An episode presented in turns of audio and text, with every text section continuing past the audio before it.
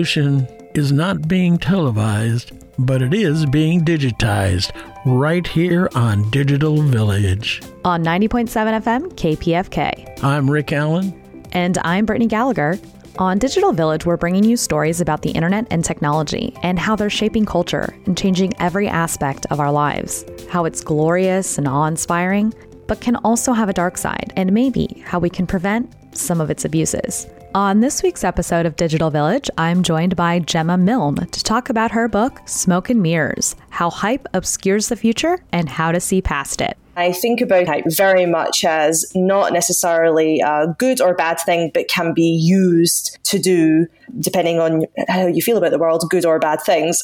Um, and I called the book Smoke and Mirrors because I think about it through the lens of magic. So you go to a magic show, you are being consensually fooled, you are consenting for the magician to try and trick you. When someone lies to you, that's non consensual fooling. Whereas with hype, it's accidental fooling, where a message is being put across to capture attention, grab publicity, and sometimes because maybe there's a lack of context or it's oversimplified or people who have read it don't understand the stuff around it, they are accidentally fooled into believing the wrong thing.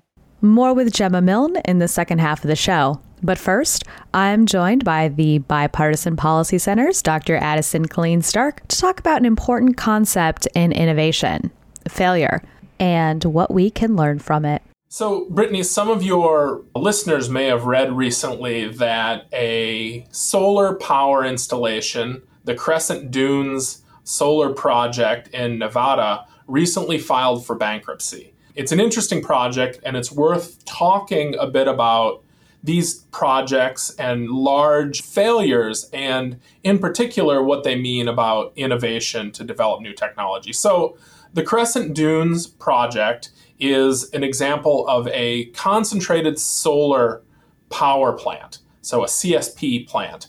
And when it was built a decade ago, it was not clear whether that technology or photovoltaics would take over and really offer a low cost option for the development of solar power at the utility scale. What is the difference between concentrated solar power and photovoltaics? The difference between CSP and PV is that CSP is collecting solar power and concentrating it on a certain spot to use the heat of solar radiation coming in to heat up a working fluid and then to drive a traditional steam turbine or a steam Rankine cycle to generate electricity like is done in coal power plants or nuclear power plants. And one benefit of that is it would have the power production characteristics that are similar to power plants on the grid today. So it would offer things like rotational inertia and it would just act much more like a power plant. Whereas photovoltaics, PV, requires a lot of electronics to be able to take what is a direct current electricity source and make it into an alternating current source through inverters and other electronics that make it look more like something on the grid, but it lacks certain characteristics like inertia, which for grid planners are critically important in thinking about how the grid adjusts to change in demand.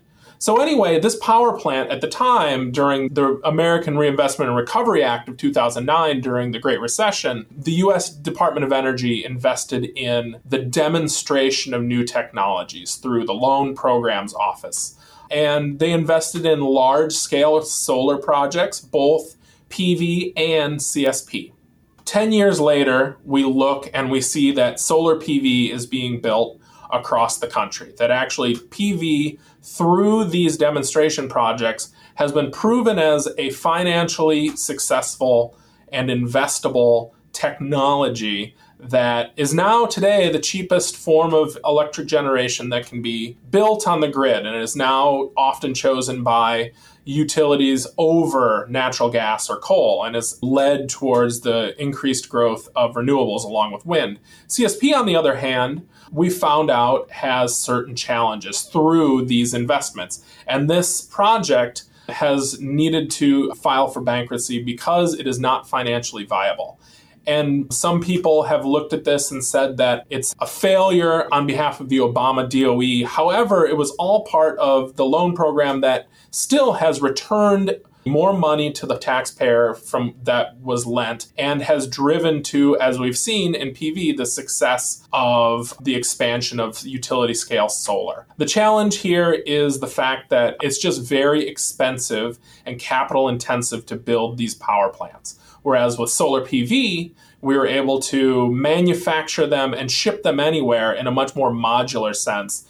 CSP has lacked that modularity and therefore was unable to experience the cost reductions that manufacturing at volume has really enabled in the cost reductions of PV. What have we learned from this failure? So, I would say that we've learned a lot from this failure. Actually, this power plant shows that while we may not generate electricity from concentrated solar, it has further developed the technology around handling very hot temperature heat. So we have a much better understanding of molten salts, for example. And molten salts are being used today in storage ideas like Malta, which is a large scale storage technology that was spun out of Google X, looking to be able to use similar technology that was developed for solar thermal to store electricity on the grid for much longer duration and at cheaper costs. So perhaps a lot of the learnings that we've gotten from this project will be used in other applications, but we're realizing and have confirmation from this demonstration experiment that CSP is probably not going to be used for electricity generation in the US. So, what happens to Crescent Dunes now? Well, what's interesting actually about that is this power plant will still likely be used. They are looking for a write off and bankruptcy and to have somebody else take over the ownership of this power plant to continue to manage and dispatch it. But I think that the sign is that it was too expensive to entice further investment in building next generation plants.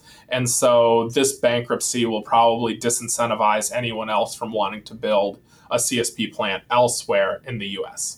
Out here we have Ivanpah, another CSP. It's on the way to Las Vegas, and from the air, when you fly over it, really makes me think of this artistic monument and how it reflects the sun back at you. It's an example in some ways of how technology really can be a lot like art. We should look at this failure as potentially a monument to failure, which we need to expect in our attempt to innovate and develop the new technologies we need to decarbonize by mid century. If we don't have monuments to failure like this across the country built in the next decade, then we aren't taking enough risks. We are not pushing the envelope enough to develop the new technologies we need. So, in a lot of ways, I agree. It can be looked at as art, but also it's a monument to innovation and to failure, and failure is part of a healthy innovation ecosystem. That was Dr. Addison Killeen Stark on the recent bankruptcy filing of the CSP plant, Crescent Dunes, and how we need more monuments to failure if we're going to successfully tackle climate change. Let's remind everyone that you're listening to Digital Village here on Fearless Radio 90.7 FM, KPFK, Los Angeles. Digital Village has been bringing you the cyber news stories and in depth interviews you won't hear anywhere else to help you navigate the latest in digital technology, including the information needed to help you guarantee fair voting, keep the internet neutral, and protect yourself online. Please take the important step of giving a gift to help KPFK continue to bring you not only information, news, and culture, but also the sense of joy, relief, and community you've come to expect from us. You can donate right now to keep this glorious independent independent listener sponsored radio flourishing. By going to kpfk.org forward slash pledge. Thanks, Thanks again. again. Hype plays a big role in science and tech coverage, and not always for the good. Up next, I'm joined by author Gemma Milne to talk about her book, Smoke and Mirrors. We discuss some examples of it, how to see past it, but first, how do we define hype? it really seems like there's lots of different definitions of it. There's actually quite a lot of ways of defining hype. This was one of the things I thought would be really easy in the book, but actually, when I started speaking to people about it and reading about it, I realized everyone talks about it in slightly different ways. But the way I'm thinking about it in the book is essentially a tool for publicity, exaggerated publicity, perhaps. I think about hype very much as not necessarily a good or bad thing, but can be used to do depending on how you feel about the world, good or bad things. and I called the book Smoke and Mirrors because I think about it through the lens of magic. So you go to a magic show, you are being consensually fooled. You are consenting for the magician to try and trick you. When someone lies to you, that's non consensual fooling. Whereas with hype, it's accidental fooling, where a message is being put across to capture attention, grab publicity, and sometimes because maybe there's a lack of context or it's oversimplified or people who have read it don't understand the stuff around it. They are accidentally fooled into believing the wrong thing. So it's a tool for sometimes accidental fooling. In a lot of ways, hype makes me think about branding. I work in software and there's a lot of variations of this theme where sales and marketing are selling a lion and what we think we're building is a beautiful cat. but we actually deliver is a cat drawn by a six year old. And I think a lot of hype is like that. And I know you have a background in marketing as well. Did you think about hype in terms of branding? Definitely. As I say, it's when I say a tool for sometimes accidental fooling and for publicity, it's a tool for capturing attention, which is basically what marketing is. That's the whole point of the industry of advertising. And yeah, I, as you mentioned, I used to work in advertising. I worked for Ogilvy and I was working in a job where I was on behalf of a client doing projects. But then my second job at Ogilvy was in corporate innovation. And part of my job was understanding the world of tech, but the other half of that job was trying to make clients look good through their realm of innovation. And a lot of innovation and corporate innovation out there really is smoke and mirrors. It really is talking about innovation as opposed to doing it. So a lot of the book was birthed out of both my background experience, but also my frustration around how technology and science is used by corporates to make them look good and make them sound more flashy than they are. And science and technology is a really great place for that because a lot of people don't understand understand it and are wowed by it and do think it's amazing because it is in many different ways. But it's, it is really, really, as working in software, full of people trying to capture attention, explain difficult things to you, and ultimately get your money, your vote, or your consumerism off the back of it.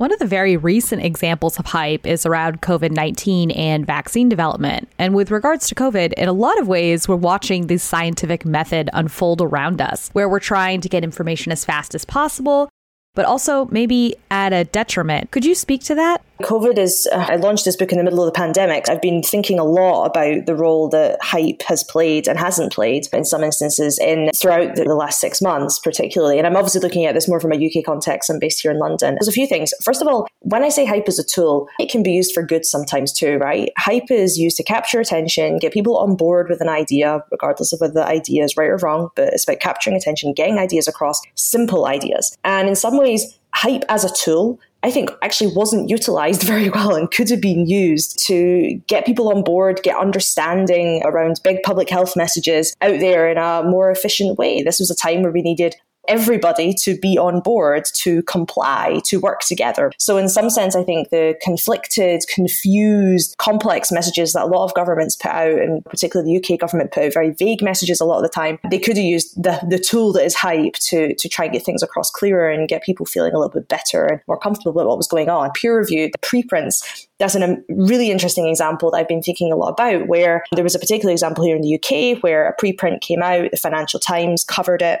didn't make it clear there was big issues in this paper and they obviously didn't understand it. The reporter clearly didn't understand it and was rushed to publish. And then a couple of days later, a whole load of experts came out and said, there's lots of issues with this paper. It's not true. And I can't remember exactly what it was about now, the example, but I think it was something to do with how many people had been infected um, at that point in the UK. And so the second, you know, rebuttal a couple of days later was then published in, in the Financial Times. But by that point, the original piece had already caused a lot of fear and policy change and whatnot. But then what happened after that? There was then a whole discourse around why preprints were terrible and we shouldn't ever trust them and they shouldn't ever be um, commented on by the papers and so on and so forth. And this complete lack of understanding of how science is done, what peer review actually is. Papers, even if they're published by the most amazing journals and peer reviewed by tons of people, can sometimes still be wrong. And it's like a lack of understanding of what it means to do science. And so hype played a role here in exacerbating a lack of science literacy, particularly here in the UK. And the final I think I'll say, which I think is where I, I was talking about where science and technology is used because it's exciting and hypey and people have this level of trust in it to some degree. One of the big phrases that's being used a lot here in the UK is follow the science. And it's being used by the politicians, the, the UK government, and they've been justifying different things that they've done that have been incorrect. And later on, they say, oh, well, we followed the science or we are following the science, using it as a I don't want to say a scapegoat, but using it as an excuse for, for political decisions when realistically that, that wasn't really what was done and a lot of times science doesn't necessarily give you a direct path and a direct answer. That's not what it is. But they, they use this phrase because it gives this level of trust. Oh, this wasn't a political decision. This wasn't anything to do with whether or not we like the economy versus human lives. It was, oh no, we, we followed the scientists. So there's lots of different examples of how hype has been used or not used or abused throughout the last six months. And really, I'm an author trying to launch a book and get ideas out there about hype. And fortunately, unfortunately, the examples over the last six months have been it's a microcosm for everything I'm trying to say in the book has been played through in many, many different ways throughout the pandemic. One of the examples that you mentioned in the book is quantum computers. And quantum computing is different than classical computing that we use today because it uses certain phenomena from quantum mechanics, such as superposition and entanglement, to perform operations on the data rather than the classical zeros and ones. And of course, this is a oversimplified definition of quantum computing. Quantum computers are a very interesting situation where there's so much hype and almost so much anti hype. Could you talk about quantum computers as an example of hype?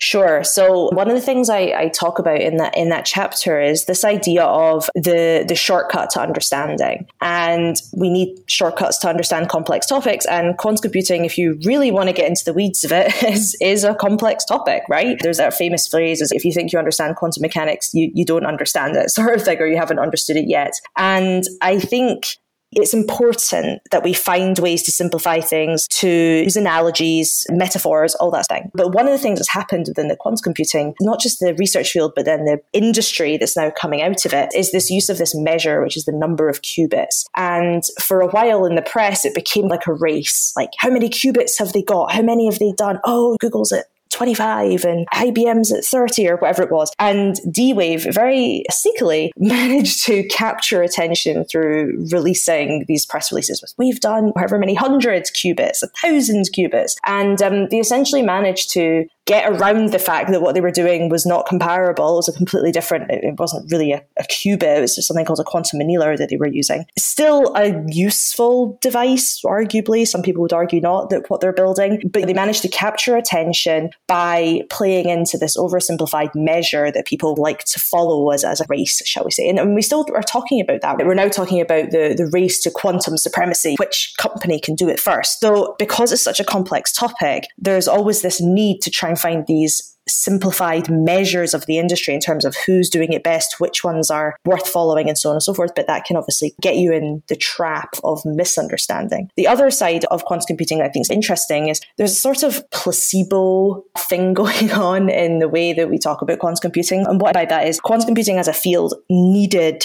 interest and excitement in order to get funding. And in every area of science and tech, particularly when it's still in the science phase, needs this. It needs people to understand why it's really important without having to go into tons of depth, right? It needs the funding agencies to get behind it. It needs companies to come in and start funding research and all this thing. Quantum computing and the field of quantum computing used hype to get people excited. This is what it could do. This is what a quantum computer is oversimplified, but this is what the, the power of quantum computing. And then what happened is in the same way with the AI hype cycle that's happened many times, um, sort of in the 19, 1970s up till now, they have this growth of interest from the outside world, shall we say, from people that maybe don't understand it quite so well. And their expectations get very, very high. So more and more money gets funneled in. VCs start getting excited. Corporate innovation teams get excited. People start buying things, funding research teams, all this thing. And then realize that there's still tons of development required in order to get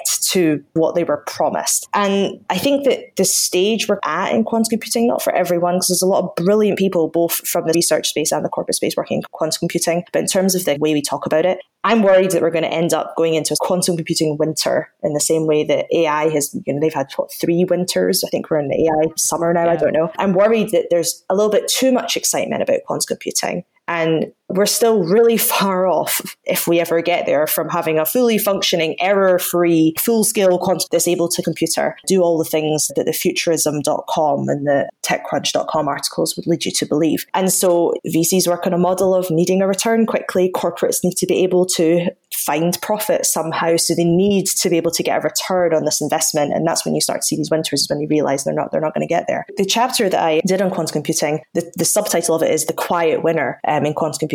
And I think where you have this placebo effect is you're putting quite a lot of money into this, not really knowing whether or not it's going to work and tricking people to some degree, saying that it's working. And what is happening instead of actually getting the effect of corporates getting their machine that's going to give them tons of money or whatever, the basic scientists, the people who are doing fundamental research that want and need quantum computers to eventually come into fruition so that they can continue to do basic fundamental research, eh, you can't necessarily monetize it, are getting the funding that they need to keep doing what they're doing. Now, you could say, is tricking people into something positive a good thing? Well, it's the same discussion we have around placebos. Is it good to give someone a sugar pill and tell them they're getting a drug, but then they feel better as a result? And it's the same discussion around D Wave, right? They captured everyone's attention. They got tons of investment after all their press releases early on before they were called out for doing quantum annealing instead of qubits. But with that funding, they have advanced their machines and they have created more innovation. And again, arguably, they have created stuff that people find useful. Would they have been able to do that without tricking people in the first place?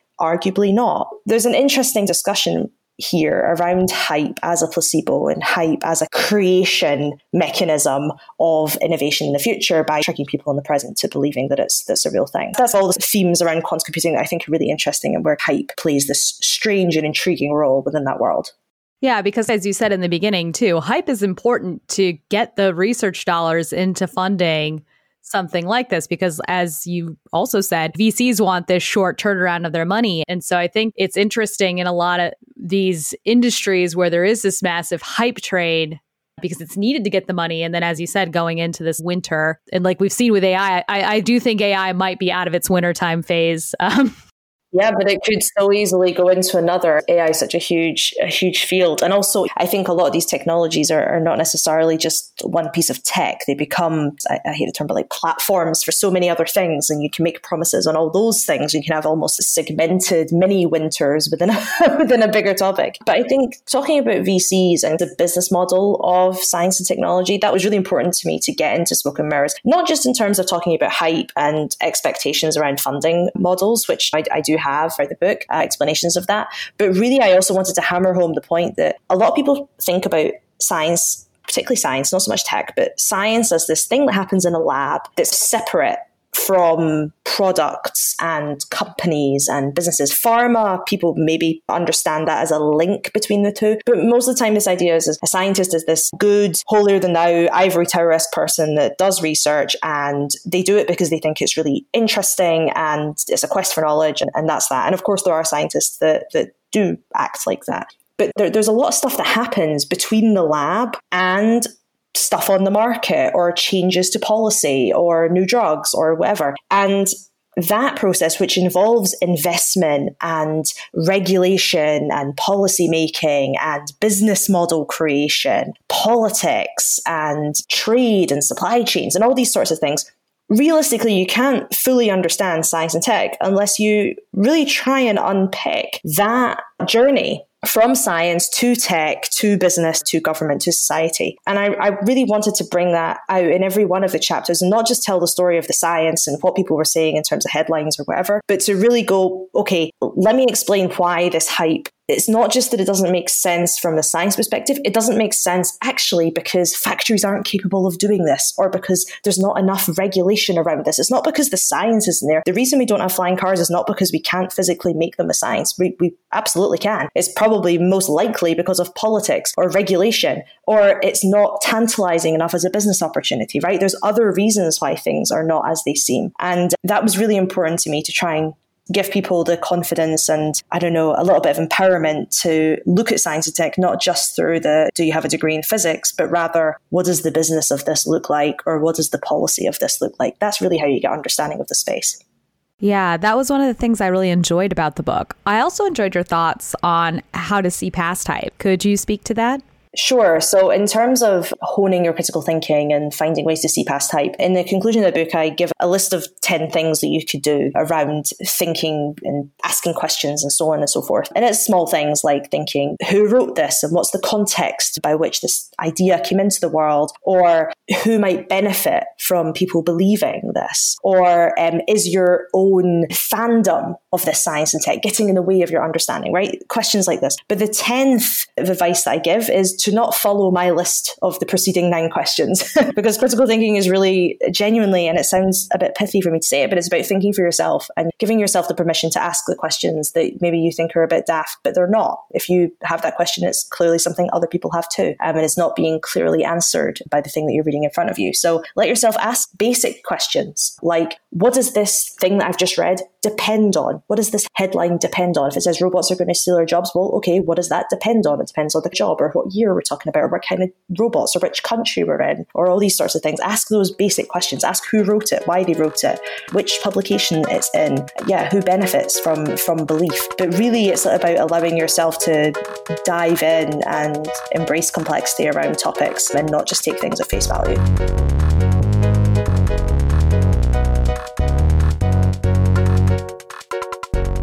That was Gemma Milne, the author of Smoke and Mirrors How Hype Obscures the Future and How to See Past It. I definitely think what Gemma's saying is something that we cover a lot on this show is do your research and really question everything stateside, you can get a digital or audio copy of her book, Smoke and Mirrors. You can also find her on Twitter at Gemma Milne. That's G E M M A M I L N E. I'm Brittany Gallagher at NA Quantum World. You can hear all our episodes by subscribing to our podcast or going to kpfk.org, click audio archives, and search for Digital Village. You can also follow us on all things social using at Digital V Radio or find us at digitalvillage.org. A special thank you to our regular guest, Dr. Addison Killeen Stark. And Digital Village and KPFK relies on you, our listeners. Uh, you can pledge your support to KPFK online at kpfk.org forward slash pledge and follow the links there. Thanks for listening to Digital Village. I'm Rick Allen. And I'm Brittany Gallagher. And we'll, we'll see, see, you online. online.